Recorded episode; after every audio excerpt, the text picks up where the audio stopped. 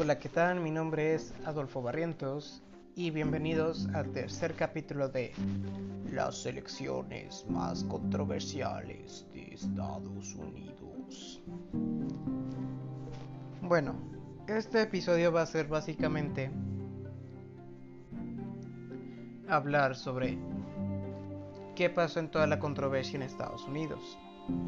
Este es el tercer episodio de cuatro episodios que tengo planeado hacer. Bueno, pues empecemos.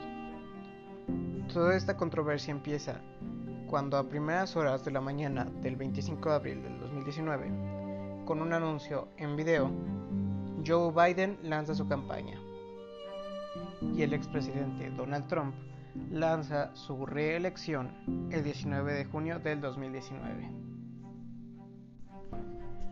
Pero la el anuncio de la reelección y la candidatura de Biden y de Trump no sería importante hasta el siguiente año en el mes de noviembre.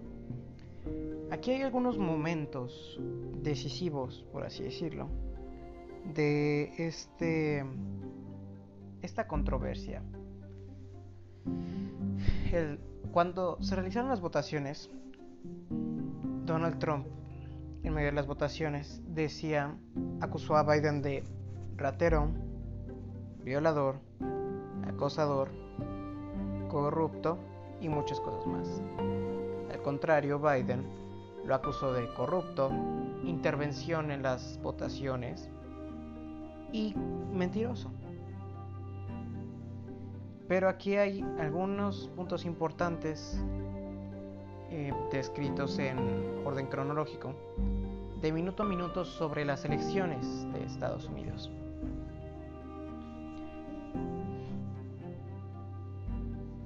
El viernes 6 de noviembre del 2020, el demócrata Joe Biden amplía su ventaja sobre Donald Trump en el disputado estado de Pensilvania. Para esa tarde, el demócrata tenía una ventaja de más de 19.500 votos de las más de 6.5 millones de papeletas presentadas. Esto representa un margen de alrededor del 0.29%.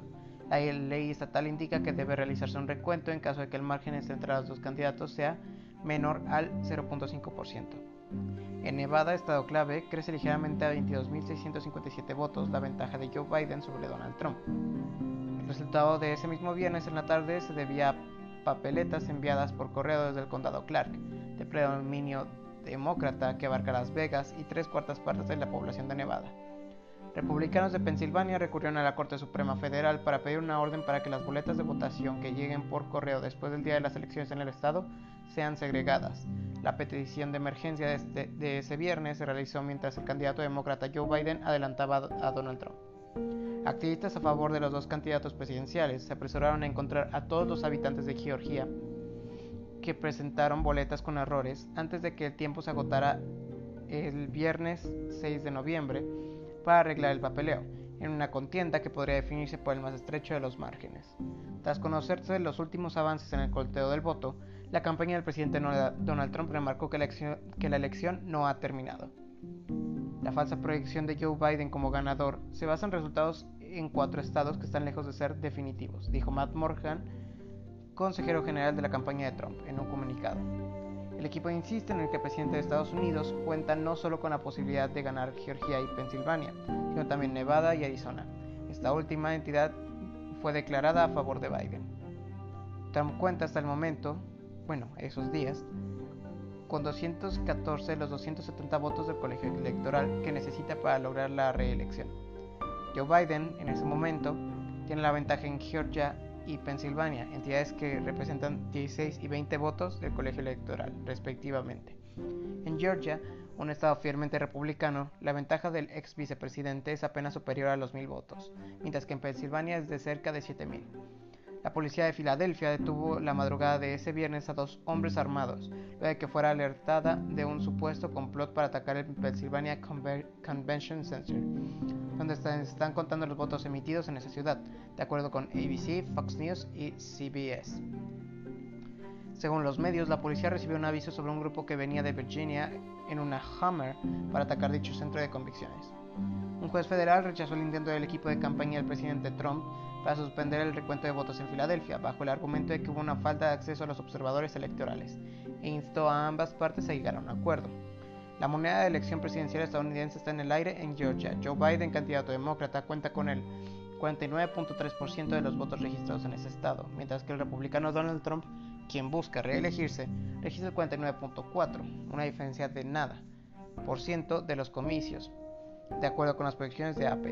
El presidente de Estados Unidos, Donald Trump, dijo este jueves, básicamente el jueves 5 de noviembre, si se cuentan los votos legales, él le ganaría fácilmente la elección al demócrata Joe Biden.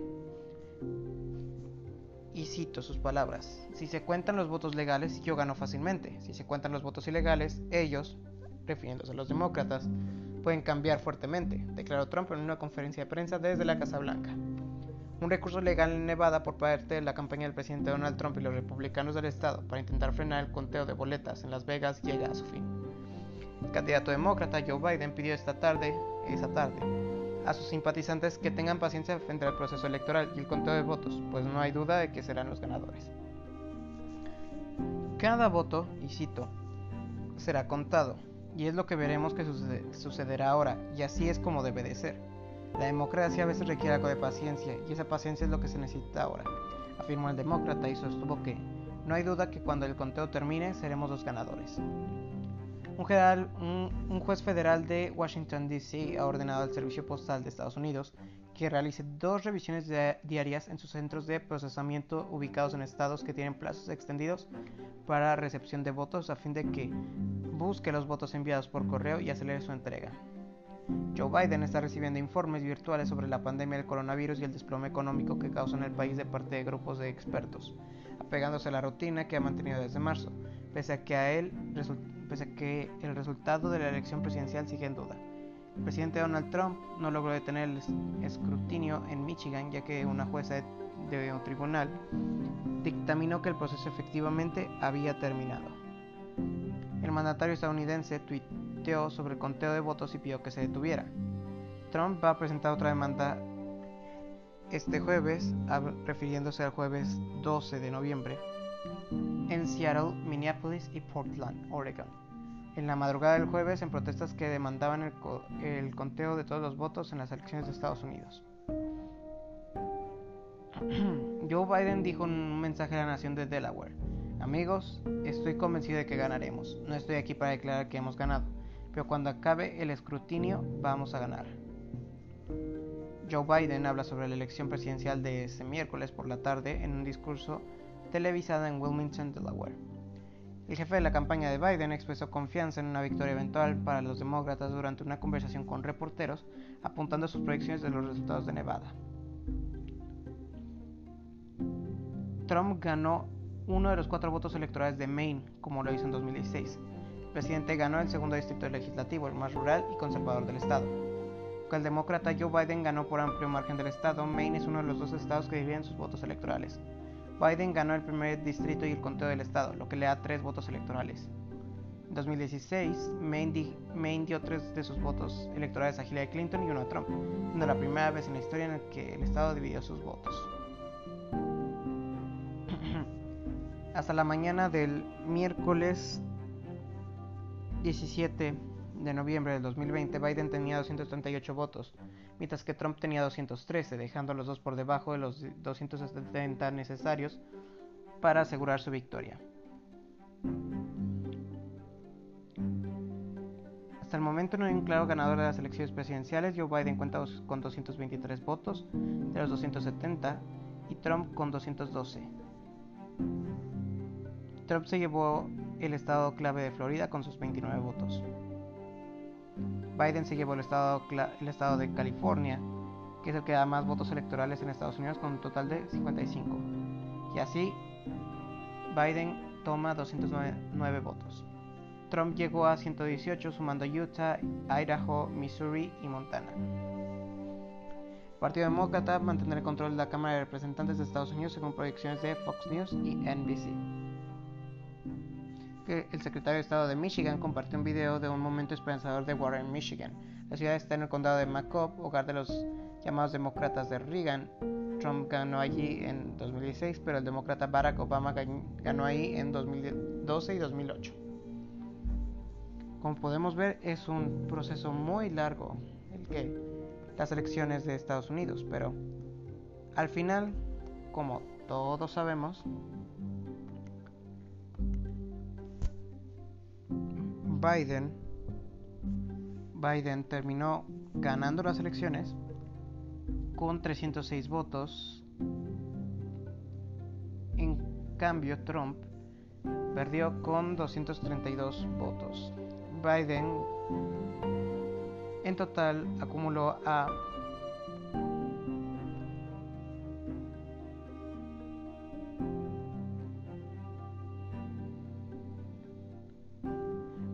...21 estados de los Estados Unidos. Aquí podemos resumir que el escándalo mayormente en Estados Unidos fue el de Trump y Biden haciéndose acusaciones del uno al otro. Las acusaciones de Trump fueron más fuertes, por así expresarlo. A diferencia de Biden, Biden tenía seguro que no había hecho eso y acusó a Trump de lo que a él se le había acusado. Pero un evento importante fue el miércoles 6 de enero del 2021. Ese día Trump puso These are the things and events that happen when a secret landslide election victory is so unceremoniously, ambitiously stripped away from great patriots who gave been badly and unfairly treated for so long. Go home with love and peace, remember this day forever. Traduciendo al español, estas son cosas y eventos que pasan cuando la victoria de una elección no se celebra correctamente se quita de una gran patria quien ha sido mala e injusta por tanto tiempo. Vayan a casa con amor y paz. Recuerden este día para siempre. Escribió Trump en un tweet el 6 de enero del 2021. Pero aquí se dice que Trump escribió eso antes de que los manifestantes del partido de Trump fueran al Capitolio a asaltarlo, donde resultaron cuatro muertos. Pero después de este suceso, Trump puso, I am asking for everyone at the US Capitol to remain peaceful. No violence. Remember, we are the party of law and order. Respect the law and our great men and women in blast. Thank you. Después de ese tweet, publicó: Please support our Capitol Police and law enforcement. They are truly on the side of our country. Stay peaceful. Traducido, el primer tweet dijo: Pido a todos en Estados Unidos, en el Capitolio, que permanezcan pacíficos, no a la violencia, Recuerden, nosotros somos el partido de la ley y el orden. Respetar la ley y a nuestros grandes hombres y mujeres. Gracias. El segundo tweet puso, por favor apoyen a la policía del Capitolio y al refuerzo de la ley. Ellos de verdad están en nuestro lado o del lado del país por favor, quédense calmados o estén pacíficos. Lo cual da mucho a pensar, ya que Trump, antes del asalto al Capitolio, habló sobre que hay cosas y eventos que pasan cuando la victoria de una elección se celebra mal en un país que ha sido malo e injusto por tanto tiempo. Recuerden este día para siempre. Lo cual deja pensando por qué queríamos recordar este día para siempre. Porque esto no es una representación de algo importante, sino que representa la verdadera injusticia en Estados Unidos. Y dirán por qué. Bueno, por el simple hecho de que Donald Trump, con su berrinche de que él no quería dejar la Casa Blanca o la presidencia, se podría decir que hizo que personas de su partido fueran a atacar a un electo por el pueblo,